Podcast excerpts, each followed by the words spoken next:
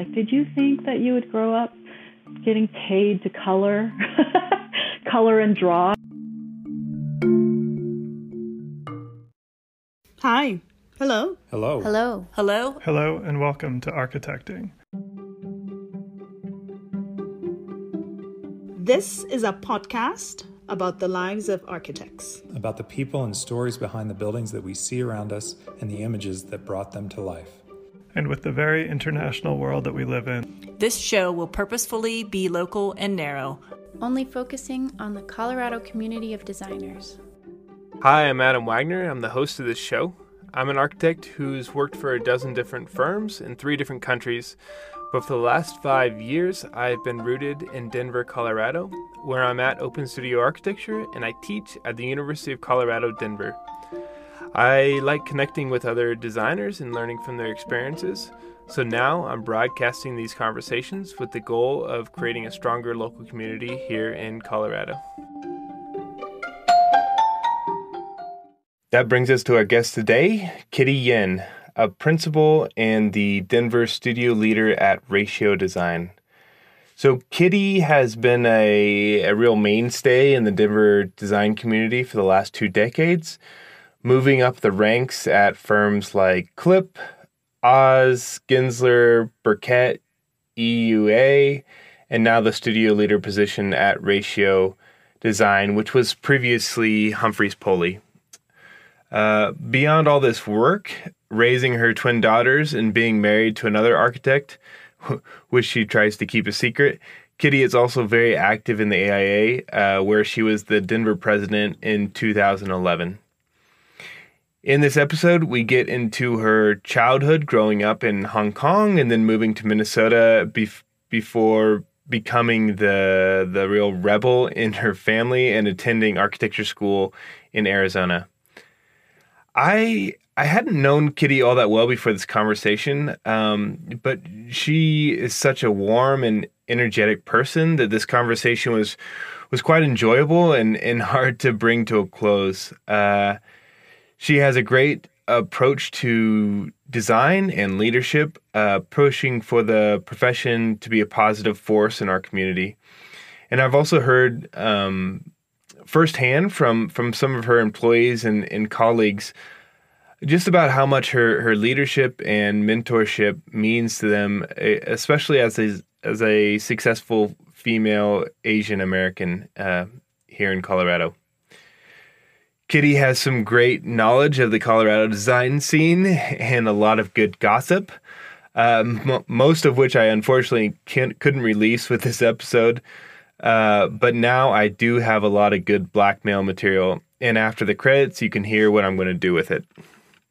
Anyway, here's Kitty. Hope you enjoy.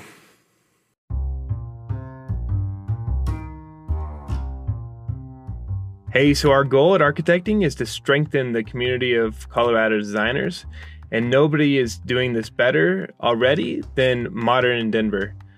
So, Modern in Denver has been striving to bring designers together and to bring people to good design for a long time now. We're excited to be working together with them on this shared goal. For over a decade, they've been crafting fantastically curated and designed content on Colorado designers and projects. So go out now, buy a copy of their newest issue at your local bookstand, subscribe to their weekly email list, and follow them on Instagram. Thanks for joining me today. Well, thank you. I, this is so cool what you're doing. I got a chance to listen to some of the other ones, and it was um, it's so fun, right? You you know these people around the community, and some of them are actually you know friends, um, Nan and people have gotten to know, but you don't really get to ask those questions with your friends. Like if it comes up in natural conversation, great, but they don't, you know, you don't dive into some of that. So it's it's really exciting to hear.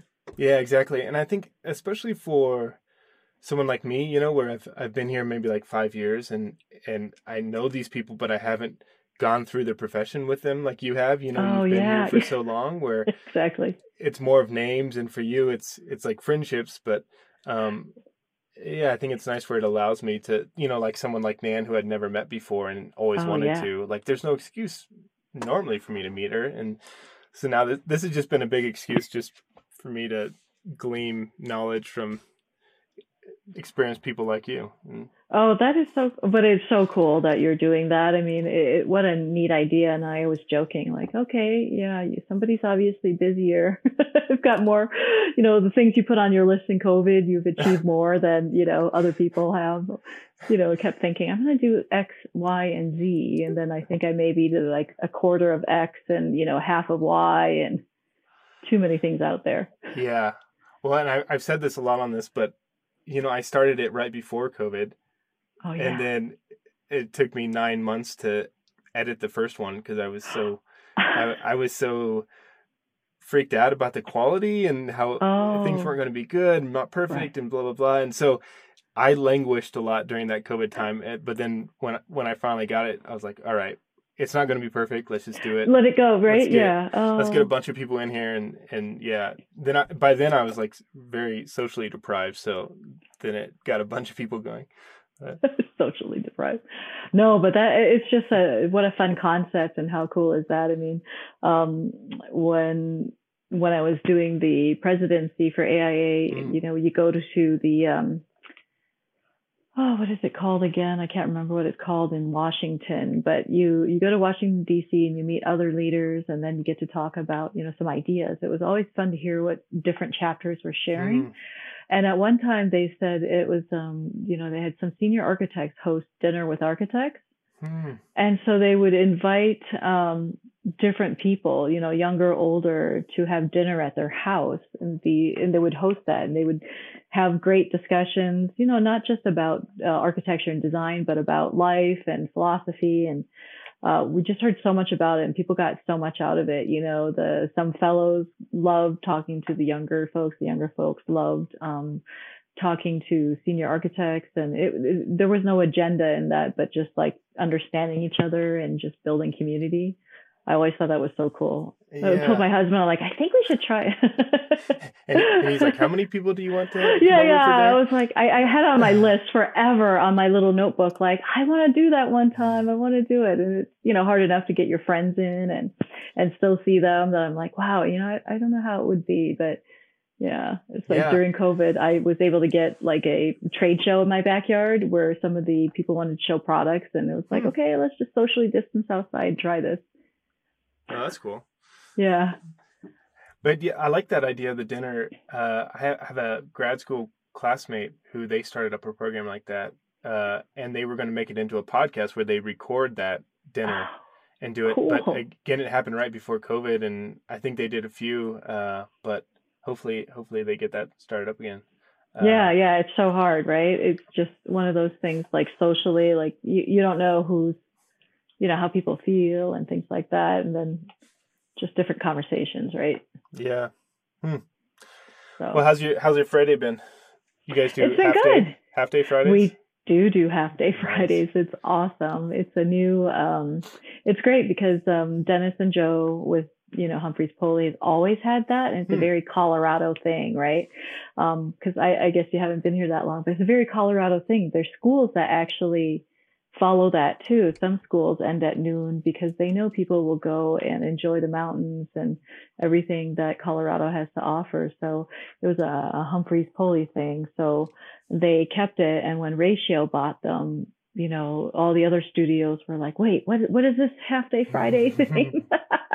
and it got on the agenda to talk about, you know, and, um, you know, people were really excited about that. You know, it's like we already power through, you know, at least nine hours a day anyway. So they just did that. And then um, people tend to work harder and and appreciate the time they're at work, you know, looking forward to Friday afternoon where they can get, you know, that work life integration back. So that was fun. Yeah.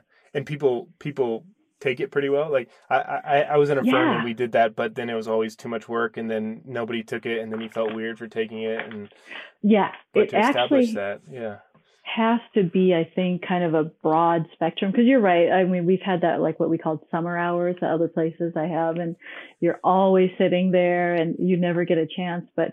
Um, they've done a really good job and really supporting that. So we don't really have, we, we try not to do meetings on Fridays. And so for for some of the principals and we, we catch up that day. We do a lot of catch up on emails and stuff, but it just feels better that you're not trying to what what do we call it? Work uninterrupted. Mm.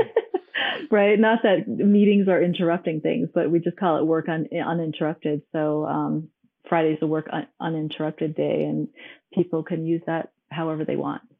This question I ask everybody of of who are you? Are you able to answer that? Um, yeah. So I was I was thinking about that, and my answer is it's more about the words and rather than just two sentences. I don't really have an elevator speech prepared for that, mm-hmm. but I, I really feel like things that describe me is I'm I'm uh, I, I lead by curiosity. I'm very um, like I like to dive into things. I feel like I'm a quiet observer, and uh, sometimes I'm pretty vocal, and I'm a fighter for mm-hmm. what I believe is right. And uh, and that's who I am, you know, curiosity fighter, and fighter. yeah, a curious fighter, and and uh, you know, observing all the time, always just absorbing and observing. I like those. I like those two words. Has has that been pretty consistent for you? Were you were you that way as a child and pretty? I was. Tenacious? Yeah. Yeah. It, it is. It's really funny. So I come from a family of really type A people. You know, mm-hmm. just almost stereotypical Asian. You know, very mm-hmm. A type, um, want to be driven kind of family. And I'm the middle child, so I've always been kind of you know, and amongst the sea of between my cousins and my brothers and sisters, they're all Leos and I'm the Libra who's about balance and sitting back. So I was always the one that was observing and um, and just you know quietly listening in and learning and observing from them, which is funny because they are you know a lot bolder, and so it's mm. kind of funny because.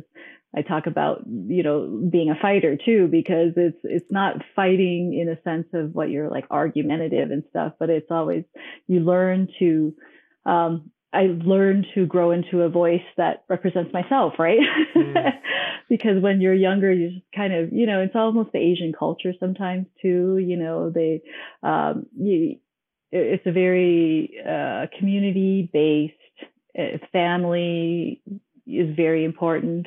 Not that I'm saying other cultures aren't, but you know, everything you do and you say, you want to think through. Like, does it reflect on your family? Mm. Does it reflect on your your um, and so it's it's not always about standing out for yourself right you mm-hmm. want to speak up for everyone else you want your family to be taken care of you want to represent your family well so um, things like that has always been ingrained in kind of how we think so it's less about the individual and more about um, about your family and your community and what that represents so uh, learning to grow into a voice where I can advocate for myself has taken years and years you know i might have mm-hmm. the mm. thoughts about it but i'm always kind of like, well, you know, that probably isn't, you know, my parents would always say like, oh yeah, you know, just respect it and think about it, respect it and, and not, um, you know, don't, don't cause trouble with that. So it's been interesting to kind of learn that through the years. Right. Huh. That's, that's interesting. And it's an, it seems like an interesting balance to me of being that type A and being that fighter, but being a fighter sort of for the, communal family in a way and not for yourself yeah. right like yeah uh, it's not about huh. yourself you know and there's a lot of talk nowadays about design about for the we and not for the me and things like that and it's really funny because you know a lot of the things that drive what i do needs to be more about the we and not the me right you know so that it informs decision making and and i really have used that in in design too, right? And mm-hmm. working with my clients and making sure that all perspectives are are equally voiced, right? And just um, kind of looking at it from everybody's different point of view because you know there's it's not so much people pleasing, but just making sure it's equitable that uh, that we see all different parts, that you represent different things, and then all the different parts form that community. You know, there's always someone that's a stronger voice um, you know, maybe a CEO, and it's always really fun to work with them. But it's also the ones I love working with, the CEOs that I love working with are the ones that really they are the voice of their group, right? Mm. And they're not about themselves and trying to make a name for themselves. And um, I'm trying to think of uh, Ivo Jurek. I just adore him. He's from Gates Corporation, mm. and he was he had such an interesting way of approaching things. We're doing design with him, and he he's really thoughtful about like, yeah, I'm kind of the steward of this organization right now. I may not be here forever, but I want to do something that's great for the company, right? Mm-hmm. And so that's it's kind of uh, interesting when you have a thought like that that you're responsible for a bigger portion and you're just a steward of the the company at that time but you know you're not a uh, I guess if you're a founder like Steve Jobs or something you know, you know it's about your name you know Bill Gates it's about your name and what you think and everything's around you know what your philosophy is and you know what's that next transition and what's the next person. So I always find that interesting. Yeah because it has to be a balance. I mean especially like in your position Uh, managing a design firm of the balance between having a vision, right, in a direction, right. but allowing for that vision, allowing for other people to plug into that vision, right? Because uh, right, I, I can see a sort of difficulty in that idea of well, if if every if we listen to everybody and everybody's involved, you know, is it, is it diluted? It yeah, it turns out to you know a, a camel, right, a horse by committee, yeah. uh, or or something. But having that that voice in that direction, but but you're saying yeah, allowing for the others to kind of it's not a build off of it and right, yeah yeah, hmm.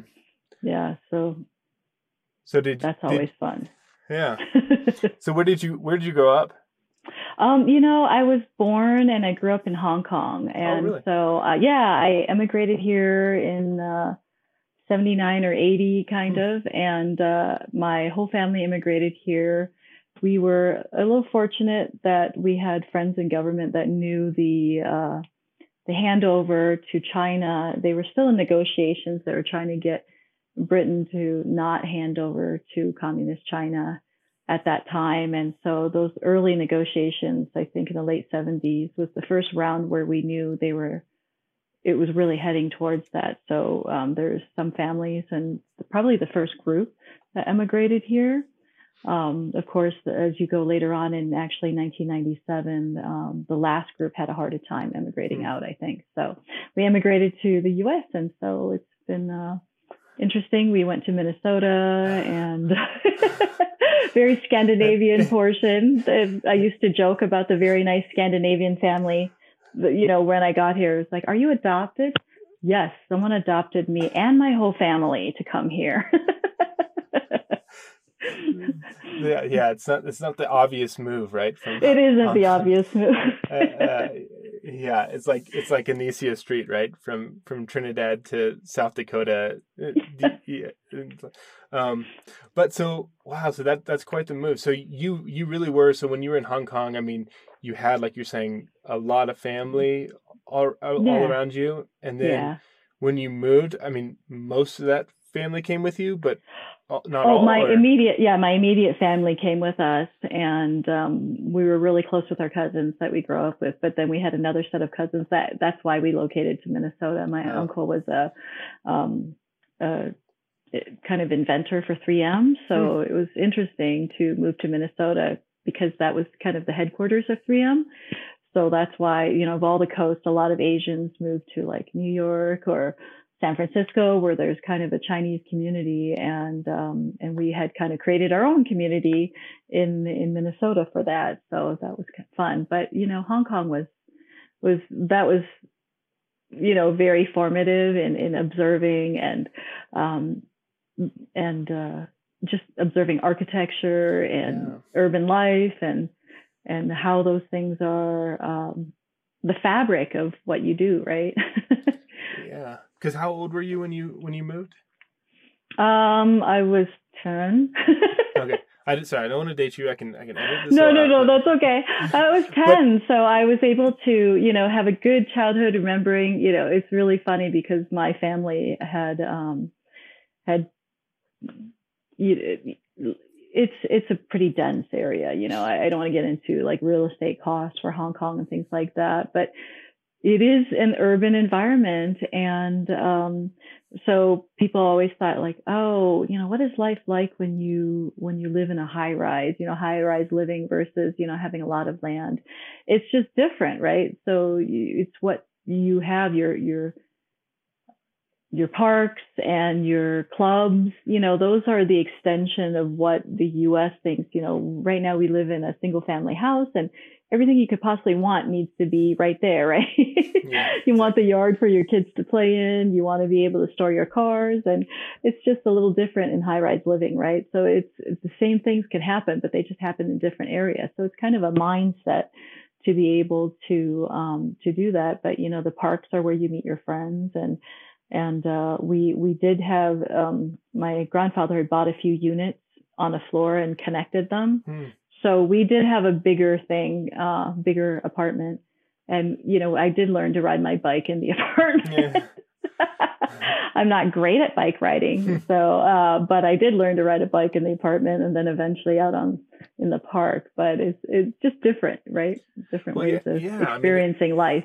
Yeah, it has to be, uh, especially you know, like at at ten, it it had to be very formative, and just that proximity to architecture that you were within, right? And the build, mm-hmm. everything was built, right? And yeah, and the fact that that had on you.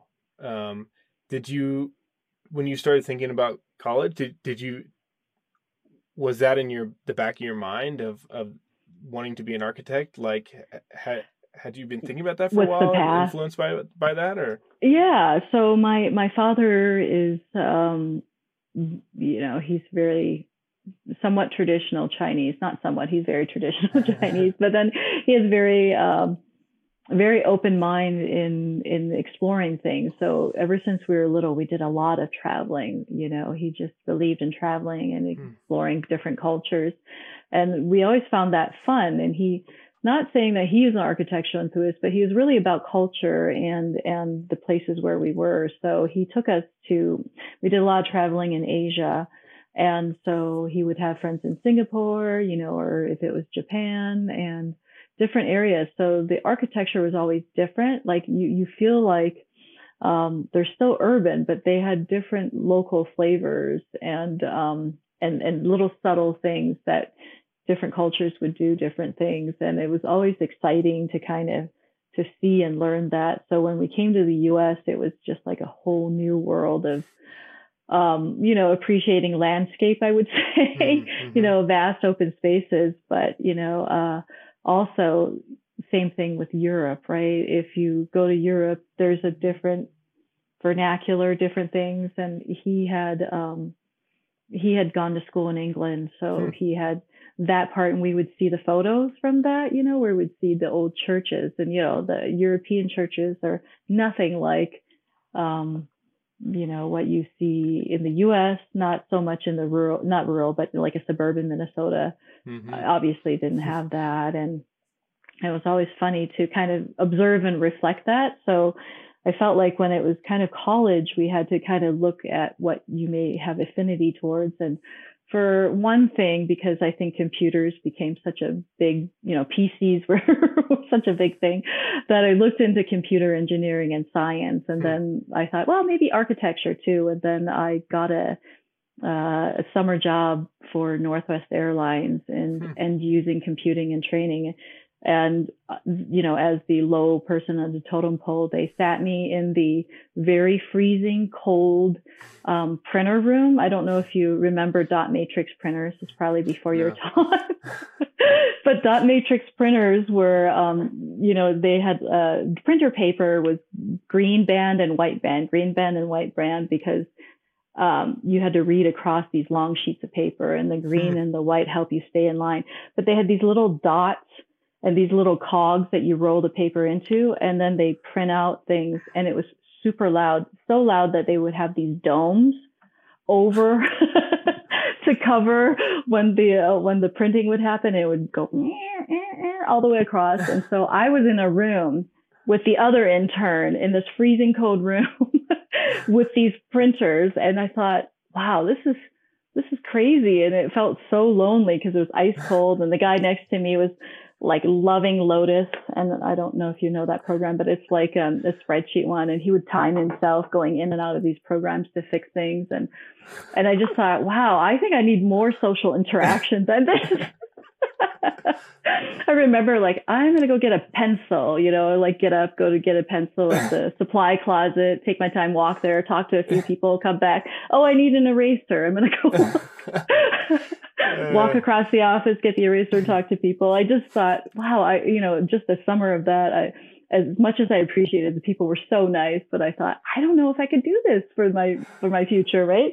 I love the analytical part of it, but I need something more. So um, then I started um, some architectural and drafting classes in high school, and and it just had an affinity towards that. But hmm. you know, the start was kind of not that way. Um, I, I, learned how to bring the cultural part into it the more I got into it because, mm.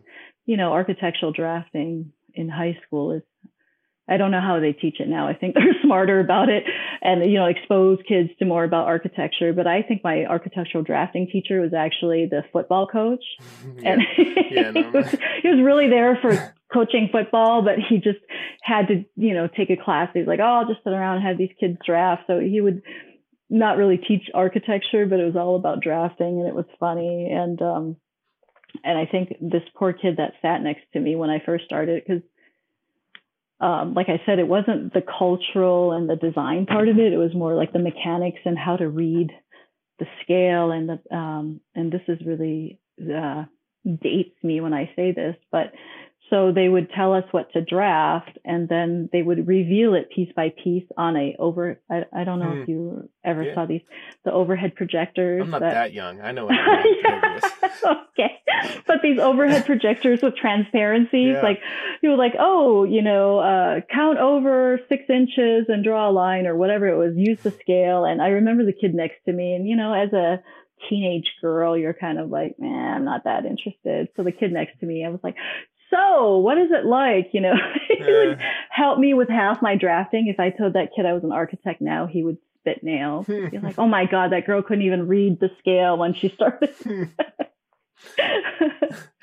but you know, it's like expectations, right? There's the the technical part, and then the the the more design and and thinking part. And I was all on board with the thinking part, and you know, the mechanical part I had to learn. yeah, and so then but it was enough. It was enough for you that you you were like, all right, yeah, I want to go to architecture school and. Yeah, yeah. It was just I, I went through um, a couple years of architectural drafting. Actually, it was building models, and um, our, you know, he was not a very inspirational teacher, but but it was still exciting and fun for me. And actually, my last year of school, I could work in an architectural firm, hmm. so I had um, kind of created my own program where I could go work uh, part time at school and go to school part time. So I uh, worked in a firm, and of course, like every you know architectural firm, every principal you meet, are you sure you want to do this? Like you really, really have to love it. If I were you, I would think about something else, right? You know, I don't know if you've been told that. I think mm-hmm. we try to tell people to stop doing that nowadays, but yeah. uh, back then they kept asking me like, "Are you sure? Are you sure?" And I just, I just thought it was such a great environment and and so exciting. And I'm like, "Yep, this is what I want to do." Mm. But then you went you went to Arizona, right? So I did. I went did to that, the University of Arizona. How did that come about? Um, you know, Minnesota? there's there's always good and bad. So um, the uh, the good thing is I met my husband there, right? Mm. So yay, University of Arizona, awesome. Met my husband there, but it was my um, shoe in choice, to be honest with you. Mm. I had a um, I was uh, accepted to RISD mm. and I was going to go there. And um, I think I looked at Pratt and some, I was 100% into East Coast and um, going to live that life. And the last minute, a couple of different things happened. My dad was not sure he wanted me all the way to the East Coast. And then, um, of course, RISD had a couple exposés on drug use to a student. Yeah. And then my dad thought for sure this is not the answer. it's too artsy. You know, everyone else is kind of engineering based at, yeah. at my house, and it was way too artsy for him. He was just like, oh, not sure. hmm. What What did your father do? My father's an engineer. an engineer, yeah. yeah, so. he He's and, an engineer. And, and That's and why the older funny. sibling and the younger sibling are they both? Yeah. Engineers? So my older sister is an engineer. She works at JPL. my little brother used to be an exec at uh, Microsoft, so he's Uh. obviously um, he's EECE, you know, electrical and computer engineering. So everybody's like engineering based, right? And you know, when I said I want to do architecture, all they could think of like, are you going to get an arts degree? Is this just about art? And and of course, my first job was. Um, it was great. I, I worked with the design director because I had spent my time learning CAD and Mm. rendering, and uh, that was what I was interested in. Actually, that was what Arizona. I went there because they were one of the few schools that had a. Um, we called it T Rex. It was the machine SOM. Was it SOM back then? I think it was SOM had developed the software to do um, uh, CAD in Hmm. 3D. So it wasn't just 2D drafting like AutoCAD. I don't know if you remember, AutoCAD was always 2D drafting. Mhm. You know, one of the first things. It wasn't even an architecture then. It was like we had to draw. Oh, we had to draw cogs and you know, like nuts and bolts and silly things and. So University of Arizona was one of the few schools that had the super machine that you Hmm. could do everything in 3D. And so uh, I was excited by that. And that's one of the reasons why I went to that school. Hmm.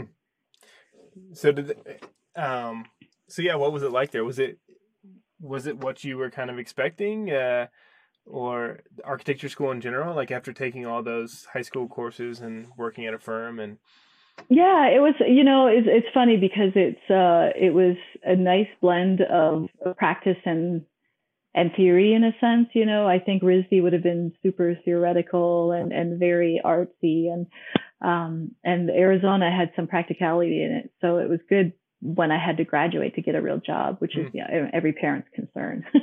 right? At that time, my dad was like, "Okay, are you are you able to to support yourself in life?" And um, yeah, it was even funnier because, like I said, my oh, I'm sorry, I didn't finish the story of my first job. I was um, I thought I was a really great manager or something like that. You know, you you never know. You're like, hey, I'm sure I can do this. I can do that. Yeah. And um, they kind of put me on the design track, and the design director said, no, no, no, why are you wasting your time doing this? We're going to do design, and it was a fantastic experience. His name was Jim Phelps. He was awesome. Hmm. We just um, we did design charrettes, and we.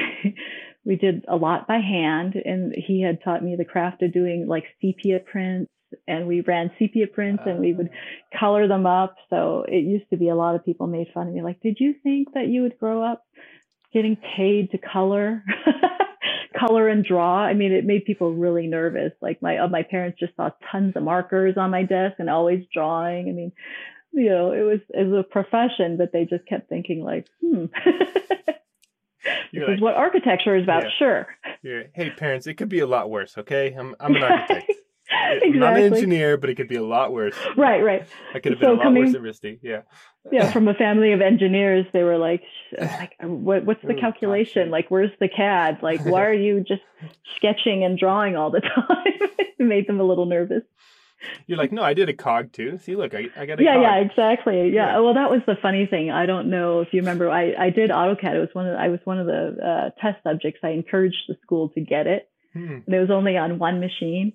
And you know, while everybody's drawing whatever they were doing, um, I was listening to an audio cassette that said, like, I'm not kidding you, um, move your mouse. I think it was the mouse. Move your mouse, you know, to the right.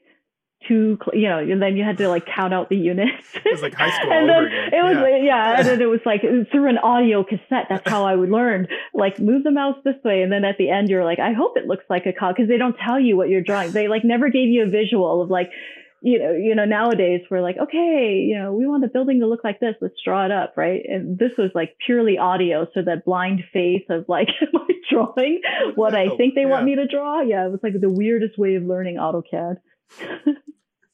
That's funny.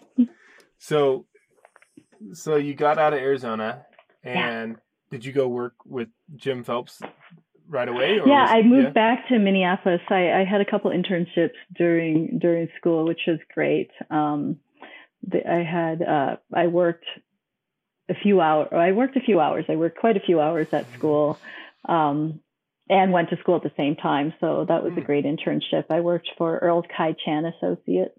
Hmm. Earl was a really great guy and had a really good firm. Um, Jeff Chow and and Steve Herzog, they were great mentors. So they did community based schools. And um, this is back when they used to use a digitizing tablet. I was really fast at drafting in CAD. They used to call me the digitizer. would come in and be like, what do you need in CAD? Draw it.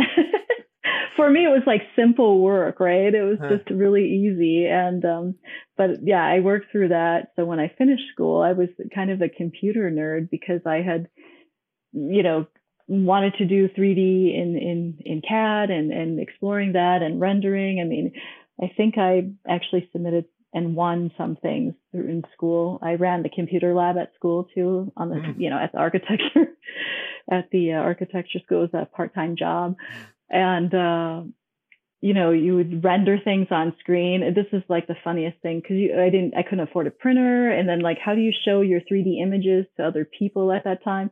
It was literally like put a cloth over your head and bring your camera and put it on like the slowest shutter speed and take a photo of that and then go get it developed. A week later, you could see if your if your rendering was good. And I think wow. I remember putting a board together for for something like that. But I did a lot of 3D graphics and design, and I think it was actually um, towards the end of school. Actually, we had um, an unlocked version of 3D Studio. Oh yeah, so I actually did my senior thesis on that. And so when I first got out of school, I worked for um, Sims Mania McKee Associates, and they had an office in Minneapolis.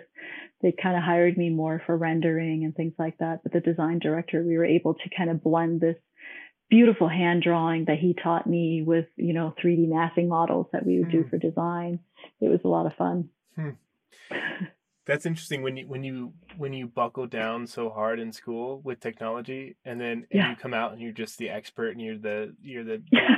the hottest stuff. And then how long does that last to until you're out, outdated again? You know, it's yeah, it's like you have that brief window where where where you're the top, and then then the new kids come out, and yeah. Well, you know what the funny thing it taught, um, which was a great discussion that I had um, when I did my thesis, not only was it just about the project, but the second part of what I wanted to explore in my my senior thesis was that it was all a design tool. What are your tools that you use to mm-hmm. communicate design? So whether it's by pen, your board, or you know using the rendering as a as a tool that it could be, you know, everybody was so caught up at that time. What software are you using? What software are you, you know, what is that? And my whole thing was it wasn't based on specific software. It was based on, you know, what am I using to communicate my design as a tool? So, um, it's funny because when I got out, it was back to hand sketching and it was more about design and that validated what I had,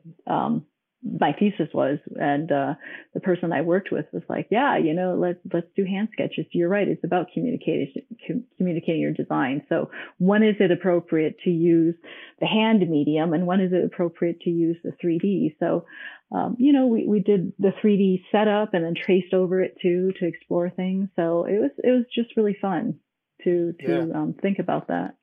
Because hmm. nowadays I feel bad. Everybody has to draw in 3D and has to do it in Revit, which I think takes us to another level, right? For for our profession, that we're getting people to think in 3D sooner and faster. It used to be, you know, 2D was so abstract, and we had, you know, we go through architecture school. We always talked about 3D, and then we asked all the interns to come out and draw in 2D. I mean, that was just a shame. And so, you the mark of a good I shouldn't say good, but you know, one of the more advanced way of moving forward in a firm were the people who got 3D space faster than the people who were still stuck on the 2D, right? I think we all needed to be thinking in 3D all the time, but when you're you're kind of handicapped by the medium of telling you to draw a line here, or this represents this. I think it took that 3D thinking away from people for a while. Hmm. And they were stuck on the software and stuck on how to do CAD rather than thinking you know, you know how to think in 3D, but how are you representing in 2D at that time? Yeah. Yeah, I agree. I think it'll be interesting, you know, for people like us who started in 2D in school, right? And like, uh, and how our brain was formed within architecture versus people now who are just always modeling digitally in 3D.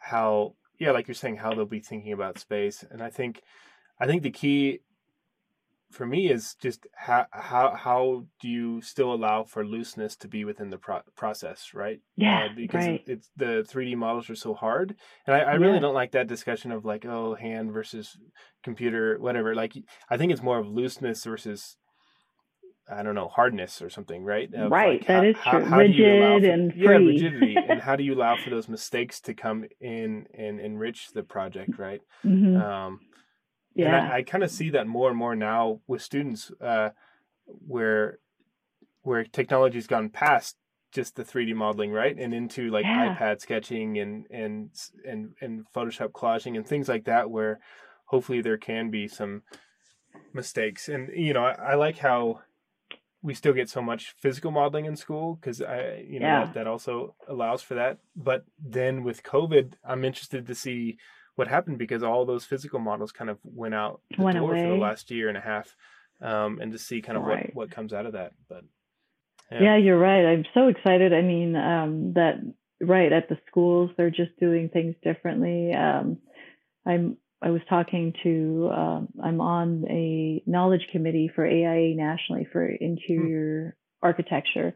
It was so fun. We had one professor on and another gentleman that um, still teaches. He works as an architect in in New York City, and he has the most amazing schedule and he'll get up in the middle of the night and teach a class in in Japan still. Hmm. So he was telling me, um, you know, what the students are thinking and how they're doing that, and it's always funny because what the students were craving, not just about design, was about community enriched design. You know, it's very important to them now. It's not so much about just doing an iconic building, you know, Hmm. they really wanted to and, and covid really affected that right how they engage with communities how they explore that and think about it so you know they you can't really experience that online and and um Yutaka was telling about that and it was really interesting. He said, you know, they just crave, especially in Japan, right? They had some serious cases and they were really locked down. So trying to inspire the students to think about, um, you know, community, about culturally and society and not being able to go out and and feel that you know as they're developing their own drawings. It's like imagine just working in your own apartment or bedroom and thinking about how you could help the community but not really you know get that sense and feeling into their design. That was really interesting when he talked Hmm. about that i was like oh i didn't even think about that right like they were pretty locked down Well, and, and yeah, and there's got to be something to the loss of community, right? To strengthen Yeah. the idea of community, right? The yeah absence exactly that we've all felt, and and then obviously this direction of of digital community, which is you know a whole other kind of realm, and how Yeah. that's become more of a thing, you know, this year. But yeah that that's the funny part. It's like they can explore in a digital sense. And um and we joked about the um, apocalyptic nature. I mean I feel like Mm. a lot of the renderings we saw has this real apocalyptic feel to it. Yeah. and it's you know it's not it's not that it's not super warm fuzzy but it just had like a distance to it that we we noticed. And it was so funny. We're like is there a lot of post and then you think yeah there's a lot of post apocalyptic movies now right? Is that what what the younger generation thinks the future of architecture needs to be so. Yeah, and just our lives right now. Yeah. right right exactly. That's why we were laughing. We're like god there's a kind of a you reflecting of you know he was really trying to teach about connection and community and and experiment you know urban experience and things like that. And because they were in their rooms it was this different look that he hadn't anticipated so it was funny hmm. So speaking of community, so you're up you're up north, and then how do you make your way down to Down- Colorado? to Colorado. Um, you know, my husband and I finished school around um, the another big recession, right? And I think Mhm. I had uh, I had talked to people, and I think back then it was Ellerbe Becket, which is now um, something else. But it was Ellerbe Becket in Minnesota, and I was ready to work there. And I actually worked in um, Sims Mini Sims Mani in Minneapolis, and he was in LA and um, he actually got a job offer here in Colorado. And Colorado hadn't quite felt the impact uh, that the coast had felt with the recession. so they were kind of lagging a little bit behind. So um, he had moved here, and then I moved here with him. Is he and started my journey. He is an Oh, architect. is? Yeah, who's, who's your exactly. husband? I, I didn't know that you're married to an architect. Yeah, we it's a very little known secret. It's uh, actually the biggest joke in Colorado. People that really know us know us, but we have not been um, linked as an architectural couple, and partially because he actually won one year. He won Young Architect of the Year Oh yeah. one year, like way back when, when I was um, doing my presidency.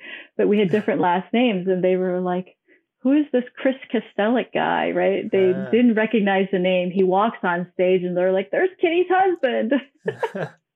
That's funny. exactly.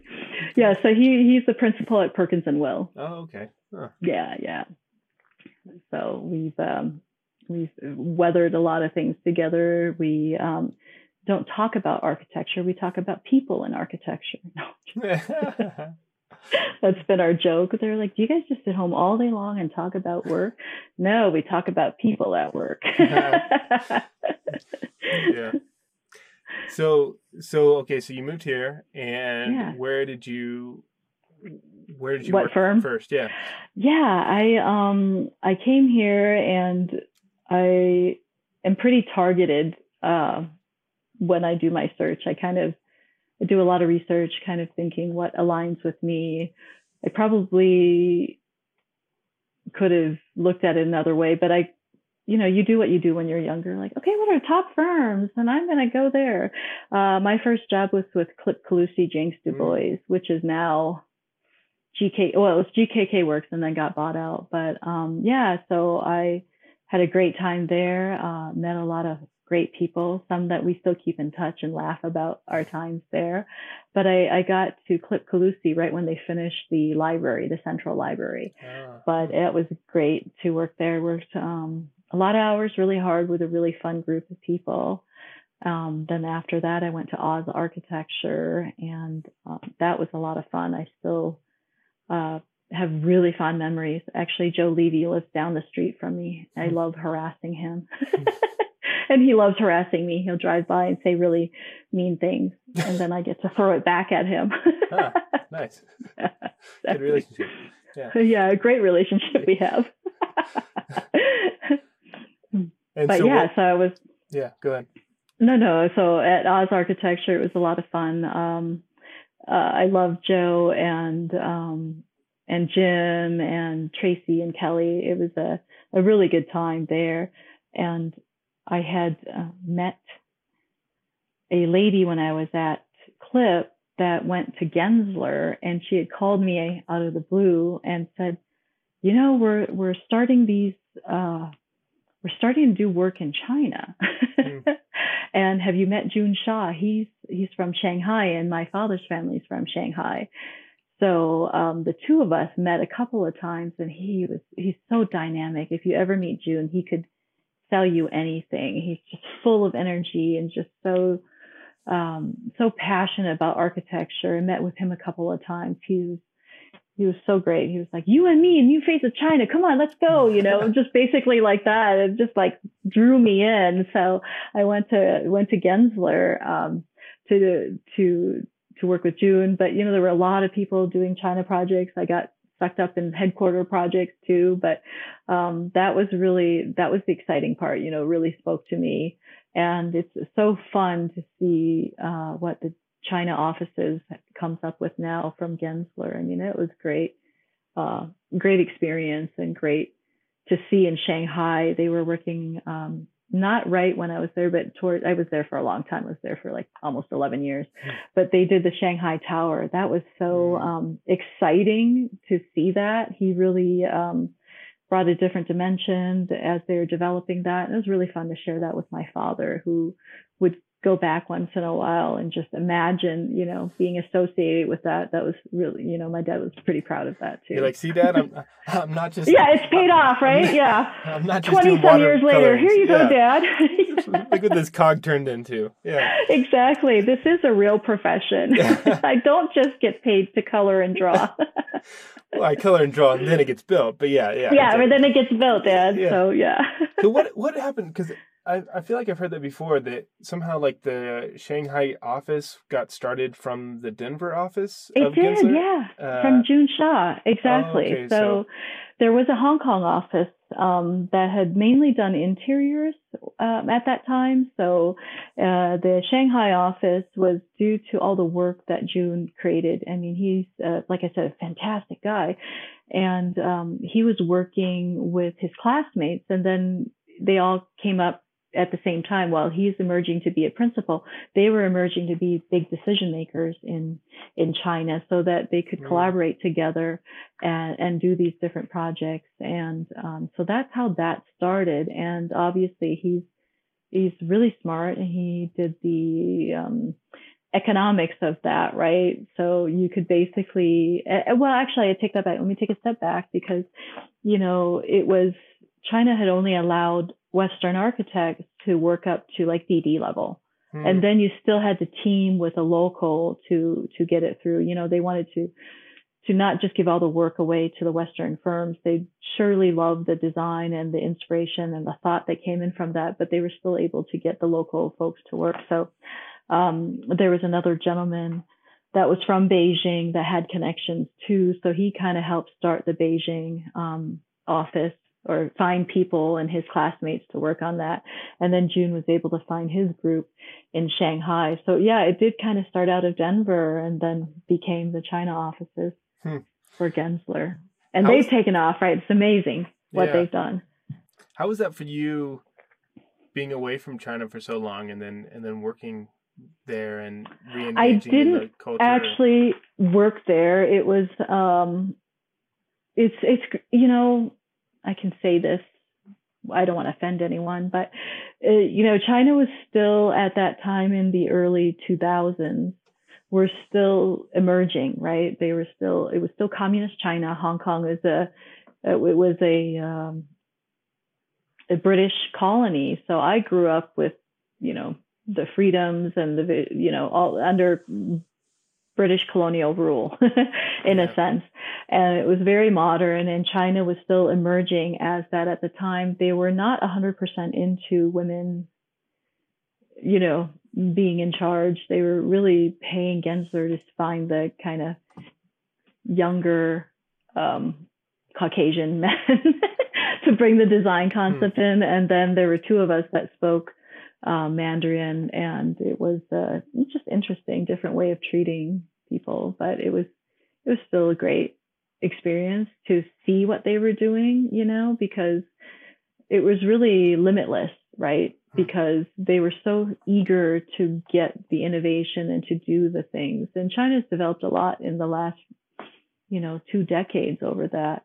And I, I don't know if you hear about the difference in that because they were so fast at absorbing the technical and they're so good at um, imitating or, or, you know, mocking things that they weren't developing their own innovative thinking at that Hmm. time. I think it's, they've realized they have to do that now to be innovators. So they were really hiring Gensler and um, SOM and other companies for their innovation and bringing that into their their culture and into their design vocabulary. And now, obviously, there's lots they can do, and um, different people are, are playing parts of it.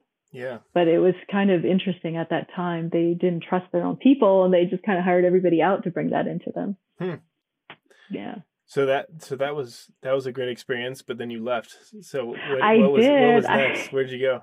I went to uh, Burkett Design with Amy Burkett and Rick Burkett, and they were offshoots. Uh, Amy Burkett was an offshoot from Burkett Design, and she was. It's funny because you look at the line of people that used to work. It was like a stepping stone because I remember like, oh, that person went to Burkett Design. They were kind of a, a competitor of Gensler in similar um, in similar ways. But um, I went to work with Amy and Rick, um, and it was more intimate experience. Um, doing some international work at the beginning with Amy, that was really exciting. Uh, one of the most rewarding projects that we did was the um, what we call AUAF, American University of Afghanistan in Kabul. Hmm. We did a women's college there, a small little project about 21,000 square feet, 21 to 25,000 square feet.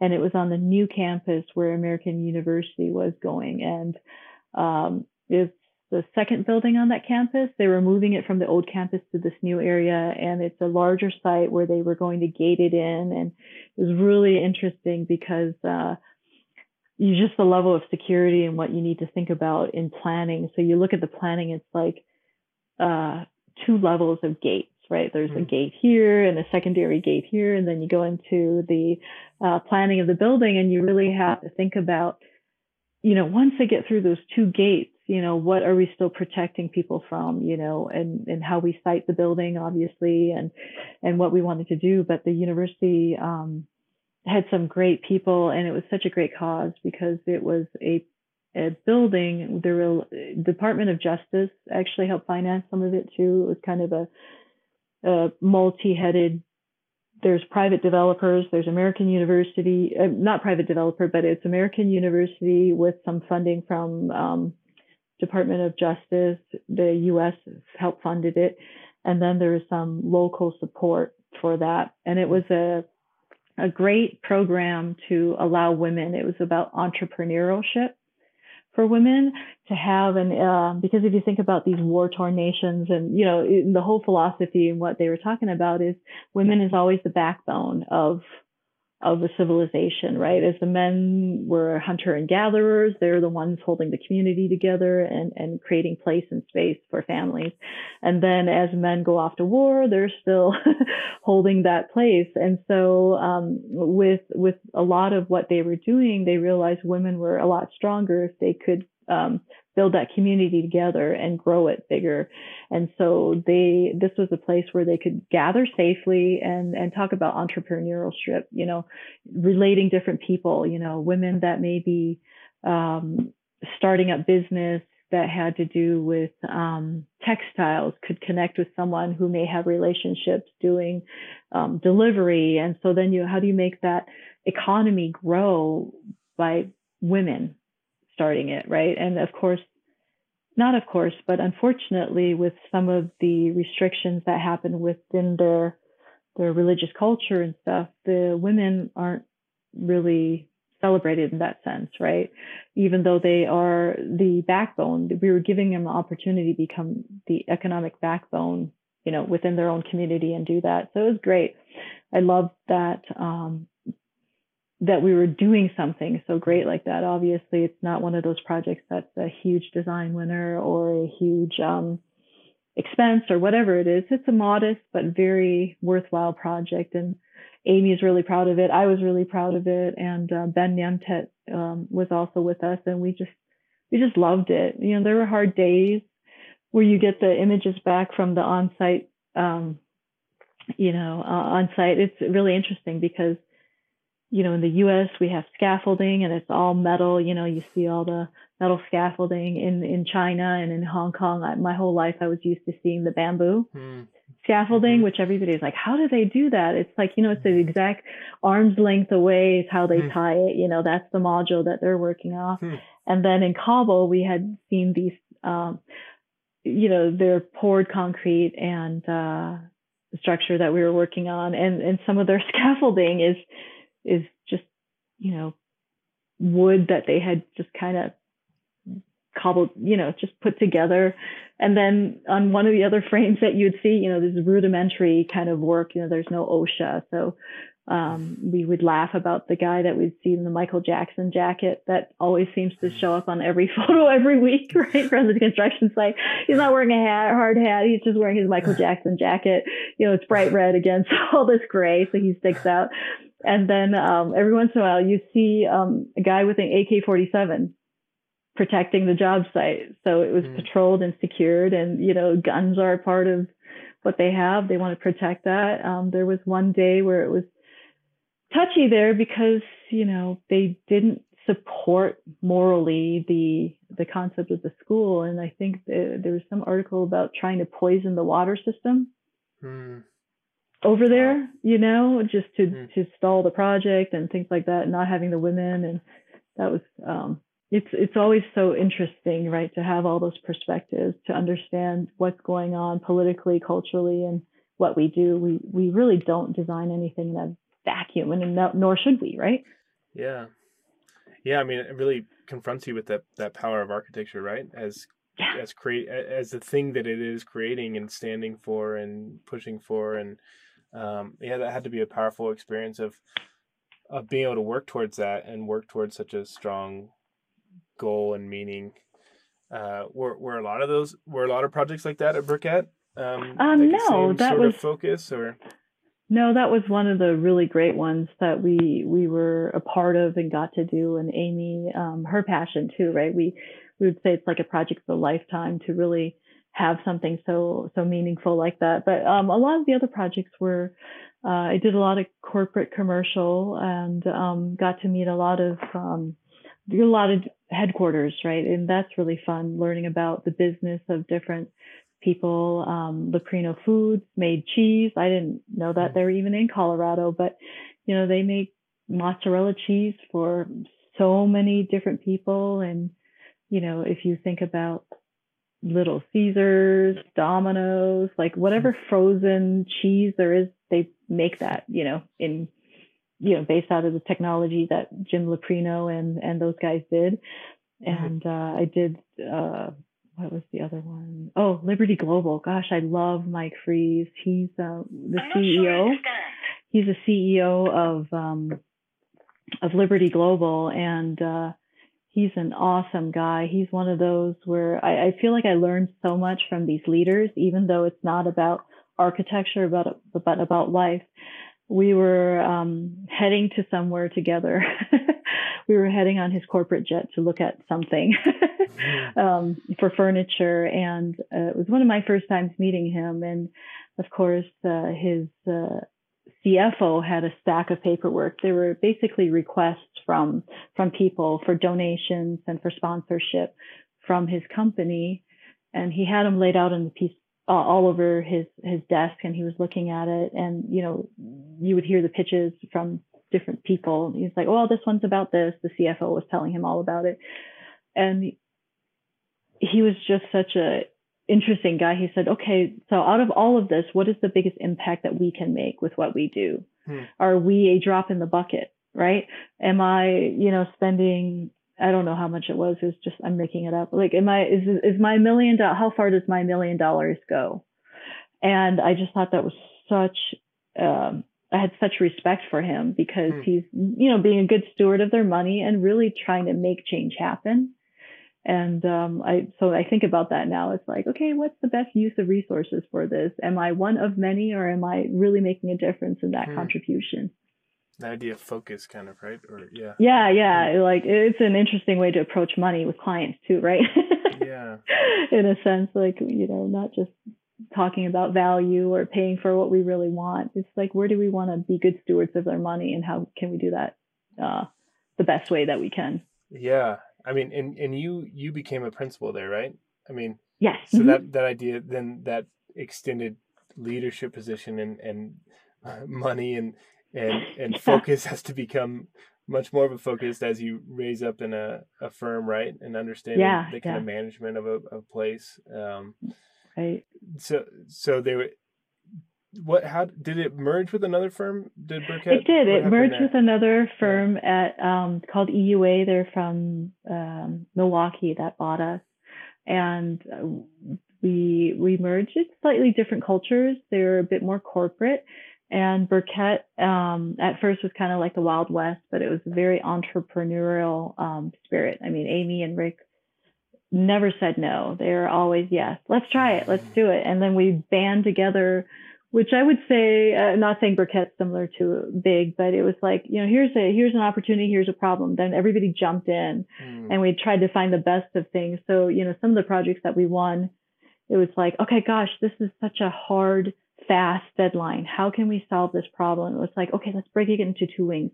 One principal leads this, one principal leads that. Let's come in and just show them two teams running parallel pa- tracks. How should we do that? and it was so fun to to do that with everyone the uh, the brain power that we had and the the non ego driven uh, kind of approach it was like you know we don't really have to have this person be the only one leading it was like let's take turns let's try different things and that was that was part of the success, I think, of Burkett Design. And I think as we got the corporate culture that came in with EUA, it was we felt a little bit more siloed. It was like you do this and you do that and you do this, and it kind of broke up that kind of chemistry that we used to have with everybody just all hands on board. Let's find a solution for this. So that kind of uh, changed things a little bit. Yeah, I mean, they're still going on. Um, you know, they're still existing, but none of the leadership none of the principals stay. There's no principals there in that office right now mm-hmm. that started with the merger initially, which is sad because we had such a good time.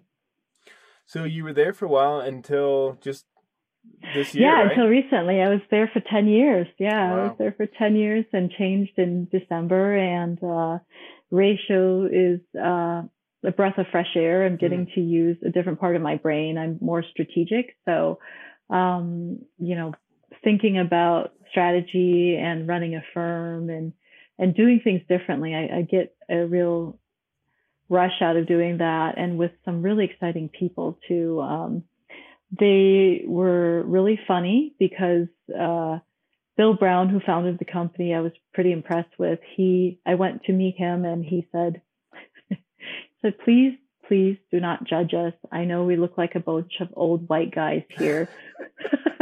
but that is not the direction I want this to head. Um, you know, I really do believe in in you know the future is diverse and and I, I want you to be a part of it. And that was really um, that was really exciting for me to hear that and think about that. Um, I had different discussions on the other end um, about how to be more inclusive and more equitable, and it kind of didn't happen and fell on deaf ears. So I was really excited to to hear Bill say that and um, and and just amazingly working with Dennis and Joe, um, Dennis Humphries and Joe Poli.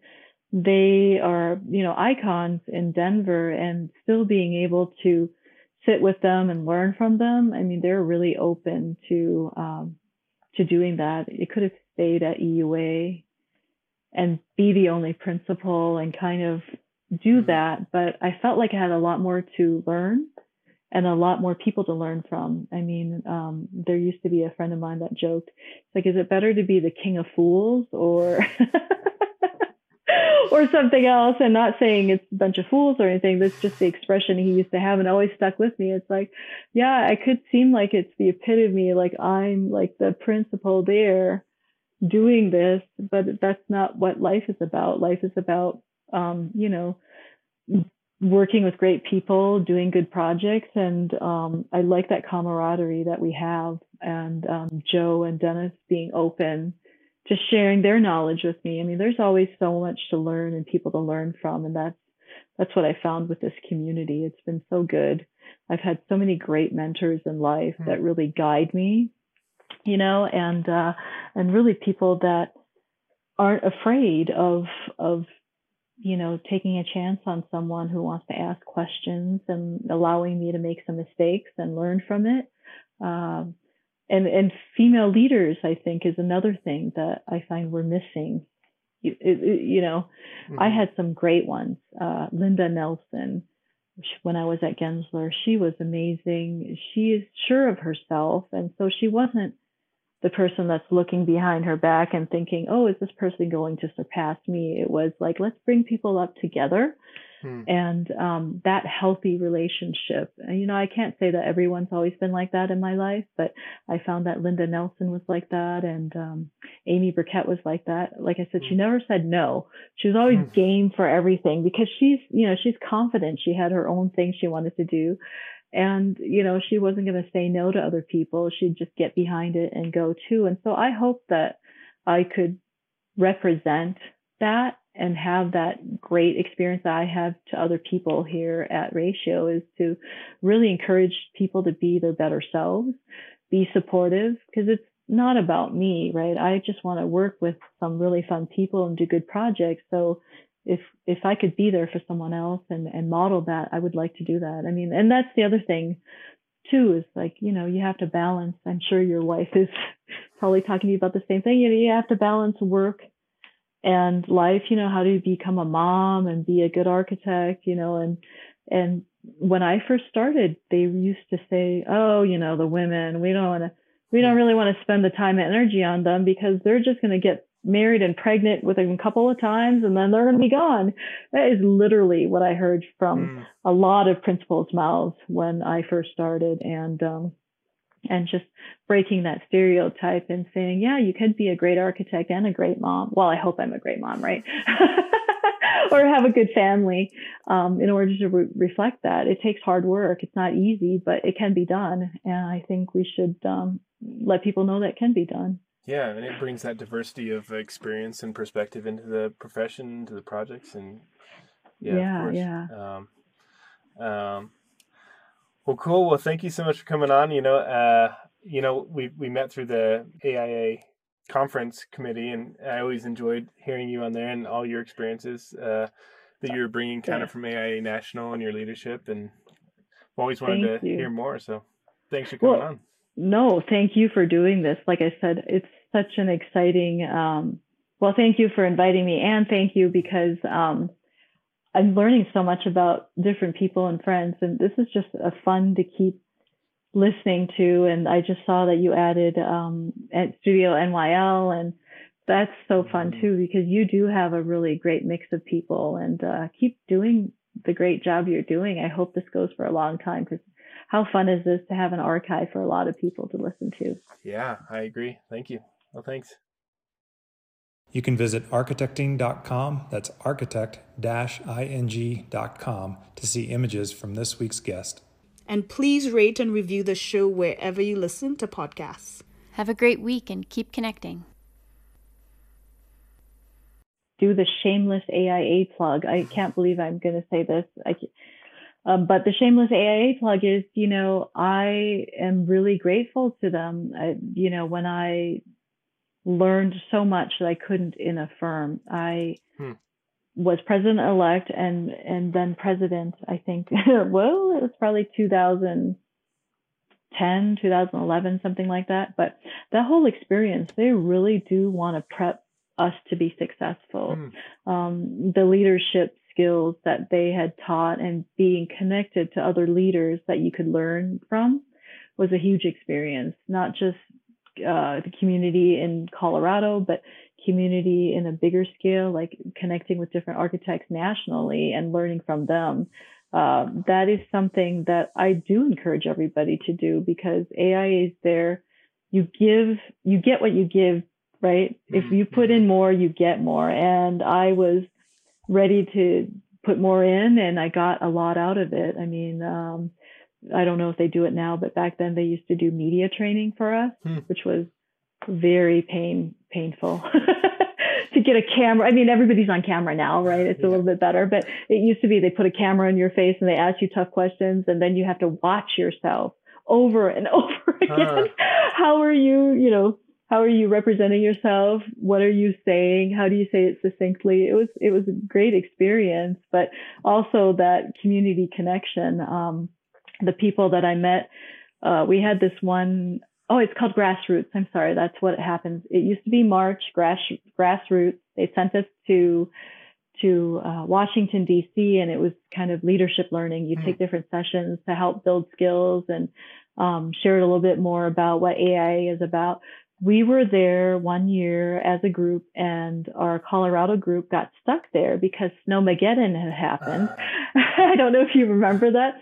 Snowmageddon had locked us in and we were all stuck there together with no flights out, no trains out, no transportation. And um, we really bonded over that time. It was so fun. I remember um, just super snowy streets in Washington, D.C., you know, no traffic. And we threw on boots and bundled up and we walked the city. I think uh, it was. Uh, Joseph from Workshop 8, and mm. I think um, who's the West person? Uh, I think Tanya and I met up one time with her husband, mm. and it was just we were all just walking together, but it was such a great bonding experience because we really got to know each other. Um, you know, and and and it was personal and learning about different groups and uh, not just what the Washington people there. We had some people from Chicago and from different areas that are all stuck, and you know, you could share stories, kind of learning about each other, like your podcast, a little bit more personal stuff. But then you could always, Yeah. uh, over the years, I would uh, call them, be like, hey, you know, what are you doing with X or what are your thoughts on this? It's actually, you know, really great to have those connections. Um, obviously, we don't talk about fees because that would be called collusion, but it's good to to kind of get a reflection Wink, wink. and yeah. yeah, exactly. It's always good to get the um, the you know perspective like, hey, I, you know, we've worked with this client before. How you're experiencing this? You know, how do you handle that? And you know, I think it's really fun to be able to have that trust Hmm. and that connection with people that isn't about you know always one upping the next person, but really supporting everyone to do the right thing. And uh, I think the people that we worked with on that were were really great. I mean, I, I remember at that time they formed, uh, I think, a committee for equitable architecture too. at that time, I think City of Denver and some other people had terms that were unfair to architects, and you know, as architects, we banded together and tried to solve and make it better for all of us to practice. And so, uh, I really think this community is great about that and um, really helping each other out. And I hope people still get that out of. I mean, I think the AIA is somewhat changed a little bit, but I'm hoping that the the the heart and uh, the assistance is still there. I mean, I think so, right? Yeah. I mean, I'm kind of out of it because I'm just doing the practice and design committee, but but I still feel like um, what did I do one time? A few years ago, I just called Sarah Brown uh, from Semple Brown. They had they did a project in my kid's school, and I said, "Hey, I'm going in there to talk to you know fourth graders about math and architecture, and you know, wouldn't it be fun if I could get your floor plans of their um, their dining hall?" And then we had the kids kind of check measurements. You know, if it's five feet, we showed them how to read plans, and then they took a tape measure and tried to measure that out. And you know, she's so easygoing, and she's like, "Oh no, sure, I'd love to do that." So it's, it's supporting each other in that nice, nice way. I think is really great about this community, and not having a lot of people that are about uh, being it all for themselves. I really don't think that. I, I certainly don't feel that, but you know, it's a little different now because 10 years ago there weren't as many national firms in town and it was really really a lot of uh, people who founded companies and and even at that level i think they have a little group that stayed together i don't know if you've ever heard about they had a uh, what call it the architectural coalition Yeah, I've heard about that, but I, They- I, I haven't, haven't, I, it hasn't come up on the show yet. What? What yeah, is that about? it? Yeah. I think there was an architecture coalition where a few of the pretty, pretty great founders of nice firms around town had used to meet together, and I think it was kind of drinking, but they'd talk about architecture, and they would. I thought they used to do kind of their own kind of award or or something, you know, to talk about design to elevate great design, and um, there used to be that club and. You know, for a while there, the Wazee Supper Club was the watering hole for all Mm. architects to to meet. But uh, Denver has some really great old um, established fun community based uh, organizations like that. Yeah, huh? Cool. We need to get that started up again. Uh, oh, I know. or- yeah, I want to. Or I want to try to get into it. I guess if it's still going, secret club. yeah, I think we should create our own. I, I really think we should. Yeah. I think I'm going to do the uh, dinner sometime. No one will have to suffer my cooking, but yeah. we should get other people, you know, for dining experience. That would be fun. yeah. I don't even apply for awards because that's just not how I um how I think. I mean, would it be nice to win some? Sure, but I think my joy and the you know I get better. They're not better. I shouldn't say that. That's not the right word either. It's not better. I get much joy from like my great relationships, you know, with my clients so I could still, you know, I'm just so happy to see them happy with what they want because it isn't about me or what they want. It's are they happy with what they get? And um, I think I was on the floor one day, um, tucking carpet. Don't laugh. Tucking carpet underneath a bench in a in a shower in a in a locker room. For Liberty Global, and one of the uh, big guys was walking around, and he was touring someone in the space while I was, you know, tucking carpet base. He goes, oh my gosh and it, it made me feel so good because he said oh my gosh, he's like, I just love this. I come here every day and I feel like I work out, I get energized, and I come into this locker room and it feels like the four seasons to me. And I was like, mm. oh, it felt like good to me, even though I'm on my, my you know, just tucking tucking carpet in because I want that to be perfect. But yeah, but that felt more to me than like you know receiving the awards, you know, because I Yeah. just felt like oh somebody appreciates it as much as I wanted them to give it to them.